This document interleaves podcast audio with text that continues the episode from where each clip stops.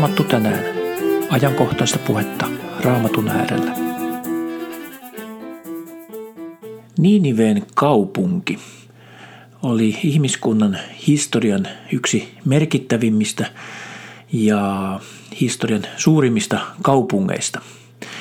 Niinive, josta Raamattu käyttää nimitystä tuo suuri kaupunki, oli aikoinaan Assyrian maailman vallan pääkaupunki. Eli Niinivehän ei sijaitse Israelissa eikä Juudassa, eikä siis niillä alueilla, joista Raamattu yleensä kertoo, vaan se nimenomaan sijoittuu tuonne Assyrian valtakunnan alueelle. Puhumme siis nykyajan maantieteen kannalta nykyisestä Irakista, nykyisen Irakin alueella. Ninive sijaitsi Tigrisjoen varrella. Eli tuolla kaksoisviran maassahan kulkee edelleenkin Eufrat ja Tigrisjoet. Tuo Tigrisjoki virtaa tuolta jostakin nykyisen Turkin vuoristosta alas sitten tänne hedelmälliselle kaksoisviran maan alueelle ja tänne aikoinaan perustettiin Niiniveen suuri kaupunki. Niiniveen perusti Nimrod. Ja Raamattu kertoo, että Nimrod oli ensimmäinen kuningas, ensimmäinen itsevaltias. Voimme sanoa ensimmäinen diktaattori maan päällä. Hän alisti ihmiset valtansa alle. Ja juuri hän aloitti ihmiskunnan historiassa epäjumalien palvelemisen ja itse asiassa väitti itseään jumalaksi. Ensimmäisessä Mooseksen kirjassa luvussa 10, eli aika lailla tuolla ensimmäisillä raamatun sivuilla, ja kestä kahdeksan eteenpäin voimme lukea Nimrodista näin. Kuusille syntyi myös Nimrod, josta tuli ensimmäinen mahtava hallitsija maan päällä. Hän oli suuri metsästäjä Jumalan armosta. Siksi onkin tapana sanoa, on kuin Nimrod, suuri metsästäjä Jumalan armosta. Hän hallitsi aluksi Babylonia, Erekiä, Akkadia ja Kalnea Sinarin maassa. Sieltä hän siirtyi Assyrian ja rakensi Niiniveen, Nehobot Iirin, Kalahin ja Resenin suuren kaupungin Niiniveen ja Kalahin välille. Eli tässä me saamme kuvauksen tästä henkilöstä nimeltä Nimrod, josta siis kerrotaan, että hän oli ensimmäinen mahtava hallitsija maan päällä. Ensimmäinen kuningas, ensimmäinen ihminen, joka halusi myöskin valtaa ja alistaa muut ihmiset valtansa alle. Tämä luonnehdinta hänestä suuri metsästäjä ei käsittääkseni ja hebrean alkukielen mukaan välttämättä tarkoita sitä, että hän olisi harrastanut metsästystä villipetojen metsästystä ruuaksi, vaan tämä voidaan ja onkin syytä käsittää niin, että hän oli suuri ansojen laittaja, ansoittaja, eikä vaan niin, että hän teki ansoja villieläinten varalle, vaan hän metsästi ihmisiä, ihmisten sieluja, asetti ansoja ihmisten tielle, jotta he poikkeaisivat oikean Jumalan palvelemisesta ja alkaisivat palvella epäjumalia.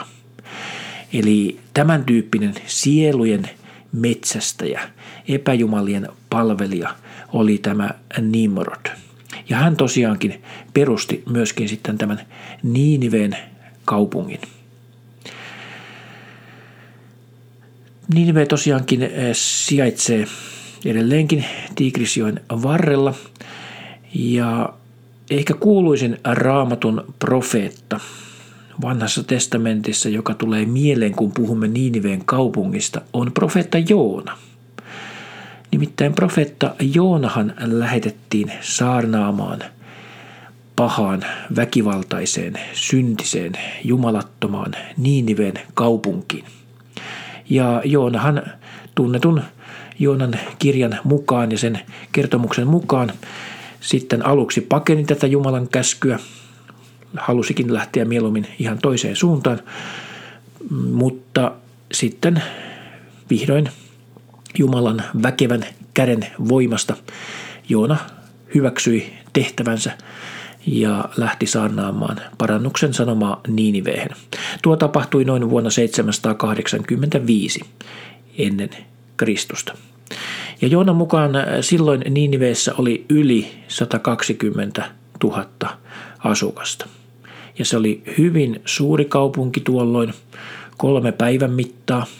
On arvioitu, että kaupungin muuri olisi ollut jopa yli 100 kilometriä pitkä. Ja ainakin se oli yli 9 metriä korkea. Eli hyvin suuri kaupunki. Ja tuohon maailman aikaan merkittävin kaupunki koko maailmassa. Joonahan oli kotoisin Galileasta, eli siltä alueelta, joka toimi ikään kuin kansakuntien ja kauppareittien risteyspaikkana. Joten hän tunsi hyvin kyllä Niiniven jumalattomuuden ja tunsi hyvin sen, että minkälainen kaupunki tuo Niinive oli. Joona arveli, että Niinive hyvinkin saattaisi tehdä parannuksen. Olihan tuolla Niiniveessä muuten vähän ennen Joonan sinne menoa, niin siellä oli ollut muun muassa kaksi pahaa ruttoepidemiaa. Siellä oli näkynyt myös täydellinen auringonpimennys, joten varmaankin Niiniven asukkaat olivat melko äh, herkällä mielellä ja olivat vastaanottavaisia Joonan parannussaarnalle.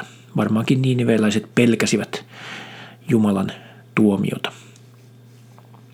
Myöhemmin sitten Raamattu kertoo myöskin, että Naahum ja Sefania nimiset profeetat profetoivat Niiniveen tulevasta kohtalosta.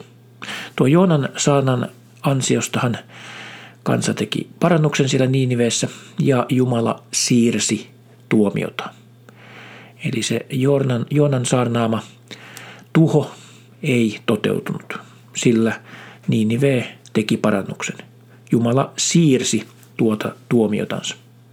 Niinive kuitenkin palasi epäjumalan palvelukseen. Tuo parannusteko, se oli varmaankin aito, mutta se ei kestänyt kovin kauan. Ja aikaa myöten vain muutamassa vuosikymmenessä Ninive palasi entistä jumalattomampaan elämään. Ja 150 vuotta Joonan saarnan jälkeen Ninive sitten tuhoutuikin. Ihan niin kuin profeetat olivat ennustaneet. Joonahan aloitti tämän profeetan toimintansa noin vuonna 793 ennen Kristusta. Ja tosiaan siis joskus siinä vuoden 785 paikkeilla saarnasi Niiniveessä. Ja hänen palvelutuonsa päättyi siinä vuoden 753 ennen Kristusta vaiheilla. Ja tästä siis ei kulunut kuin noin 30 vuotta, niin Israel joutui Assyrian vallan alle vuonna 722 ennen Kristusta. Eli kymmenen sukukuntaa vietiin Assyrian pakkosiirtolaisuuteen. Varmaankin juuri sinne Niiniveen kaupunkiin ja ympäröiviin kaupunkeihin. Eli noin 30 vuotta Joonan jälkeen. Eli Assyria valloitti Israelin ja vei nämä kymmenen sukukuntaa pakkosiirtolaisuuteen. Ja Assyrian valta, sen kun kasvoi, siitä tuli entistäkin suurempi maailman valta, ehkäpä juuri ensimmäinen suuri valtakunta, joka ei ainoastaan ollut mahtava, vaan myöskin halusi valloittaa ympärillä olevia kansakuntia. Kyllähän toki suuria valtakuntia aikaisemminkin ollut vaikkapa Egyptissä, mutta nimenomaan tämä Assyri oli sellainen, joka halusi valloittaa ja alistaa muutkin kansat ja laajentaa sitä omaa aluettaan. Eli siinä mielessä tämä Assyri oli erityisen jumalaton ja toisaalta sitten erityisen merkittävä. Ei ihme, että se on myöskin raamatun historia ajatellen hyvin merkittävä valtakunta. Ja tämä Niinive, sen pääkaupunki, on hyvin merkittävä kaupunki koko raamattuakin ja sen sanomaakin ajatellen. Sitten noin vuonna 701 ennen Kristusta, eli noin 20, vähän yli 20 vuotta sen jälkeen, kun Assyria oli valloittanut pohjoiset alueet. eli ja vienyt nuo kymmenen sukukuntaa pakkosiirtolaisuuteen. Edelleenkin Juudan kuningaskunta oli olemassa, Juudan sukukunta, Benjaminin sukukunta asuivat edelleenkin siellä Jerusalemin ympäristössä. Ja Juudan kuningas Hiskian aikana Assyrian kuningas Sanherib yritti valloittaa myöskin Jerusalemin. Ja tämä tapahtui siis vuoden noin 701 ennen Kristusta paikkeilla. Jumala oli varoittanut, että myöskin Juudan kuningaskunta ja Juuden asukkaat ja Juuden sukukunta viedään pakkosiirtolaisuuteen. Myöskin heidät karkoitetaan omasta maastansa, mikäli he eivät palvele Jumalaa, mikäli hekin kääntyvät epäjumalan palvelukseen. Heille käy kuten pohjoisille sukukunnille. Ja tosiaankin kuningas Hiskian aikana Sanherib oli Jerusalemin porteilla ja muurilla. Mutta tässä kohtaa Jumala vielä armahti Juudaa. Hiskia rukoili armoa, teki parannusta ja Sanherib ei vielä tuolloin pystynyt valloittamaan Jerusalemia. Tästähän on useitakin kuvauksia raamatun sivuilla. Jesajan luku 37 kertoo tästä tapahtumasta. Toinen aikakirja 32 kertoo tästä tapahtumasta. Ja luen nyt toisesta kuningasten kirjasta, luvusta 19, jakeesta 35 eteenpäin, miten tälle Sanheripin sotaretkelle kävi sitten tällä kertaa. Siinähän nimittäin kuningasten kirjassa kerrotaan näin. Niin Herran enkeli lähti yöllä liikkeelle ja löi assyrialaisten leidissä kuoliaksi 185 000 miestä. Kun jääneet heräsivät aamulla, kaikkialla lojui ruumiita.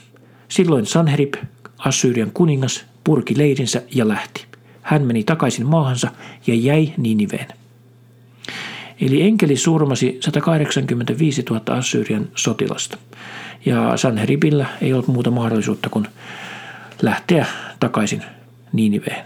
Valloitusretki oli suuri epäonnistuminen – ja tämä Sanheribin häviö mainitaan myös raamatun ulkopuolisissa historian kirjoituksissa.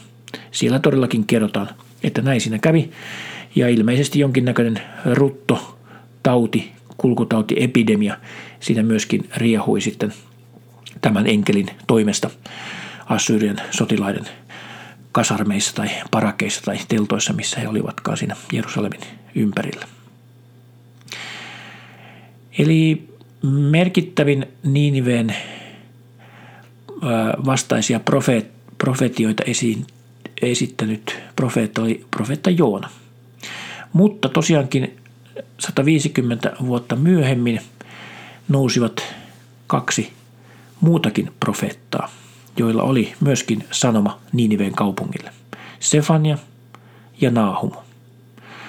Molemmat näistä profeetoista, he profetoivat Niiniveen tuhon – ja se todella toteutuikin muutamassa vuodessa. Esimerkiksi Sefania. Sefanian kirja luku 2 ja kestä 13 eteenpäin. Siellä on profetia Niiniveen pahalle kaupungille. Sefania ei tässä profetiassaan täsmentänyt milloin tuo tuho tulisi, mutta melko pian muutaman vuoden jälkeen tämän profetian jälkeen tuho todella tuli. Sefania profetoi näin. Herra ojentaa kätensä pohjoista kohti ja hävittää Assyrian. Hän tekee Niiniveen autioksi, kuivaksi kuin aavikko. Eläimet asettuvat sinne suurin joukoin, villieläimet laumoittain. Siilit ja huuhkajat yöpyvät sortuneiden pylväitten seassa. Oudot äänet kuuluvat ikkuna-aukoista. Kynnyksillä valitsee hävitys. Setrilaudoitus on revitty irti. Tämä oli iloinen kaupunki, joka eli turvassa ja sanoi itsekseen, minä, vain minä, kuinka autioksi se onkaan tullut, eläinten lymypaikaksi. Ohikulkijat nostavat torjuen kätensä ja viheltävät kauhistuneina. Tässä on merkittävä profetia siitä, miten tuo Niinive, joka oli rakennettu sinne virtojen varrelle hyvin kosteaan ja hedelmälliselle alueelle, joka oli rikastunut, jossa oli seetrilaudoitusta ja paljon kultaa ja rikkauksia ja joka oli yksi maailman suurimpia ihmeitä. tämä Niiniveen hieno ja vauras kaupunki, ja jonka moraalisesta tilasta tämä Sefanian profetia kuvaa hyvin, että se oli hyvin egoistinen, hyvin itsekäs. Se oli vain keskittynyt omaan hyvinvointiinsa. Minä, vain minä, sanoivat tuon kaupungin asukkaat. Ja silloin Jumalan tuomio sitten kohtasi tätä väkivaltaista ja pahaa kaupunkia. Kerrotaan historiassa, että nämä Assyrian sotaretket olivat hyvin väkivaltaisia. He kohtelivat vastustajiaan ja niitä kansoja, joita he valloittivat hyvin julmasti. He olivat kehittäneet aivan uudenlaisia kidutusmenetelmiä ja hyvin julmasti kohtelivat muita ihmisiä ja niitä, joita he alistivat alleen. Se oli hyvin vauras, rikas, mutta myöskin itsekäs kansakunta ja Niiniven kaupunki. Armon aika oli kulunut umpeen, 150 vuotta Joonan profetioiden jälkeen. Myös profeetta Naahum profetoi Niiniven tulevasta tuhosta, ja hän saikin olla Niiniven tuhon silmin näkijä. Armon aika oli Joonan aikana vielä ollut. Jumala oli antanut sen armon ajan, mutta nyt Sefania ja Naahumin aikana armon aika oli kerta kaikkiaan mennyt umpeen. Naahumin kirjan luvussa 3 jakeessa 19 sanotaan lopullinen tuomio Niinivelle. Tuhosi on peruuttamaton, vammasi parantumaton. Kun kansat kuulevat, kuinka sinun on käynyt, kaikki lyövät ilosta käsiään yhteen. Ketä ei olisi kohdannut sinun ainainen pahuutesi? Tämä on merkittävää, että nyt Naahum julistaa, tuhosi on peruuttamaton. Eli nyt armon aikaa ei enää anneta. Vaikka, vaikka Niinive tekisi parannuksen, niin nyt tuho on peruuttamaton. Eli tämä kuvaa sitä, että kun Jumala on armahtavainen, pitkämielinen, hän on valmis odottamaan, että ihmiset tekevät parannuksen. Hän lykkää tuomiota, hän antaa armon ajan, pitkänkin armon ajan, satojenkin vuosien armon ajan, ehkä jopa tuhansien vuosien armon ajan, mutta sitten kun se Jumalan armon aika menee umpeen ja Jumalan viha nousee, niin silloin tuho on peruuttamaton. Profeetta Nahum oli hyvin merkittävä profeetta, siis hänkin. Tuo Nahumin kirja vanhassa testamentissa, sehän on pelkästään profetiaa Niiniveelle. Se koko Nahumin kirja käsittelee Niiniveen tulevaa peruuttamatonta kohtaloa. Nahum-sana hebreaksi merkitsee lohdutusta. Onko tämä merkillinen nimi tälle profeetalle, joka julisti peruuttamatonta tuomiota? Kyllä, sillä tämä Niiniveen tuho oli lohdutuksen sanoma Israelille, Juudan kansalle ja itse asiassa kaikille niille ihmisille, joita Assyrian jumalaton valta oli kohdellut kaltoin. Tämä kuvaa meille siitä, että oikeudenmukaisuus kuitenkin lopulta toteutuu tässä meidän pahassa maailmassamme. Vaikka tuntuu siltä, että pahuuden voimat jylläävät, niin kuitenkin lopulta Jumala ratkaisee asiat niin, että paha saa palkkansa ja Jumalan oikeudenmukaisuus toteutuu. Jumalan hyvä suunnitelma toteutuu ihmiskunnan kohdalla. Se on lohdutuksen sanoma. Muuten Jeesuksen kaupunki, jossa Jeesus asui, Kapernaum, tuolla Kenesaretin järven rannalla. Muuten tuo nimi Kapernaum, sehän tarkoittaa Naahumin kaupunki. Kaper viittaa kylään ja Nahum on Nahumin nimi eli Nahumin kaupunki. Eli Jeesus varmaankin tunsi myöskin hyvin tämän Nahumin kirjan sanoman ja asui tuossa Nahumin kaupungissa. Eli Nahum oli kotoisin tuolta pohjoisalueelta, eli Galileasta hänkin, aivan kuten Joona aikoinaan. Ja perimätieto kertoo, että Nahum kuoli Niiniveessä. Ja siellä näytetään edelleenkin Nahumin hautapaikkaa. Niiniveen kaupungin kohtalo oli tosiaan synkeä. Nahumin ja Sefanian profetiat toteutuivat ja vuonna 612 ennen Kristusta Niinive tuhottiin täysin babylonialaisten valloittajien toimesta. Se oli yksi suuri maailmanhistorian suuria tragedioita. Miten tuo loistava ihmiskunnan silloinen hienoin kaupunki, rikkain, vaurain, upein, suurin kaupunki tuhottiin. Babylonialaiset valloitteet sen tuhosivat. Ja aivan kuten Sefanian profetia kertoi, niin se, siitä tuli lähinnä villieläinten asuinpaikka. Siellä oli lähinnä pöllöjä ja siilejä ja muita villieläimiä, jotka tuolla asustivat, mutta ihmiset sieltä hävitettiin ja karkoitettiin. Niinive on kuitenkin edelleen löydettävissä, nimittäin vuonna 1820, eli noin parisataa vuotta sitten, sellainen englantilainen seikkailija ja tiedemies Sir Austin Henry Layard löysi Niiniven kaupungin. Hän teki arkeologisia kaivauksia, löysi paljon arkeologisia löytöjä ja muun muassa kaivoi Niiniven kaupungin rauniot esiin hiekasta.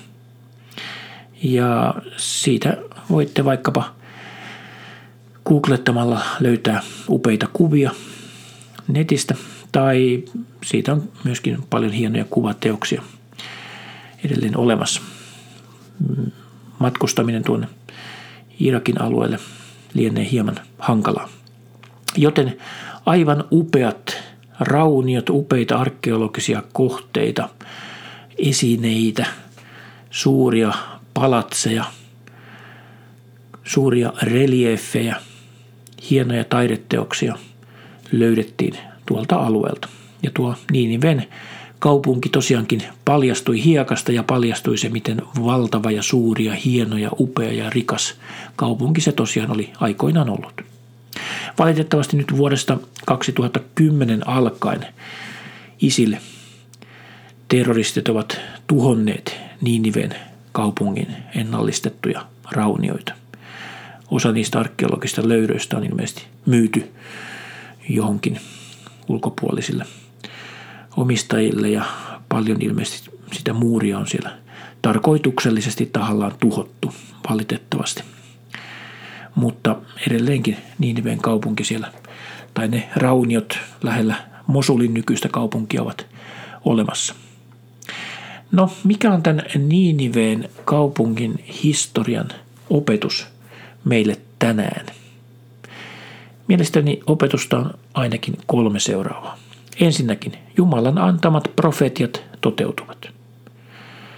Jumala voi siirtää tuomiotansa, mutta ja voi siirtää profetioiden toteutumista, mutta viime kädessä ennen pitkää Jumalan antamat profetiat toteutuvat. Jumala on sellainen, joka pitää huolta siitä, että hänen sanansa toteutuvat.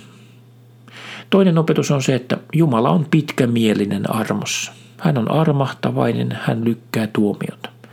Hänen ajatuksensa ovat rakastavia, hyviä, laupiaita, ihmisen parasta ajattelevia ajatuksia. Jumala on armollinen myöskin sinulle ja minulle. Hän armahtaa, hän tarjoaa meille pelastusta poikansa ristintyön tähden. Jumala on armahtavainen. Hän ei halua tuomita, hän ei halua, että kukaan joutuu kadotukseen, vaan hän haluaa pelastaa sinut ja minut. Ja kolmas opetus on se, että Jumala on historian Jumala. Kaikki on hänen kädessään. Eli mitä tahansa maailman historiassa ja meille yksilöinä käykään elämässä, niin Jumalalla on kaikki langat käsissään. Jumala kontrolloi, Jumala hallitsee Mitään ei tapahdu hänen tietämättään eikä hänen sallimattaan. Tähän me voimme tänäänkin luottaa.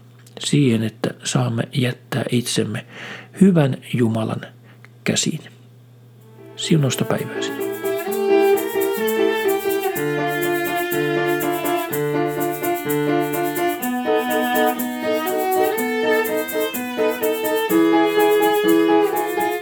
Maranata, Herramme tulee.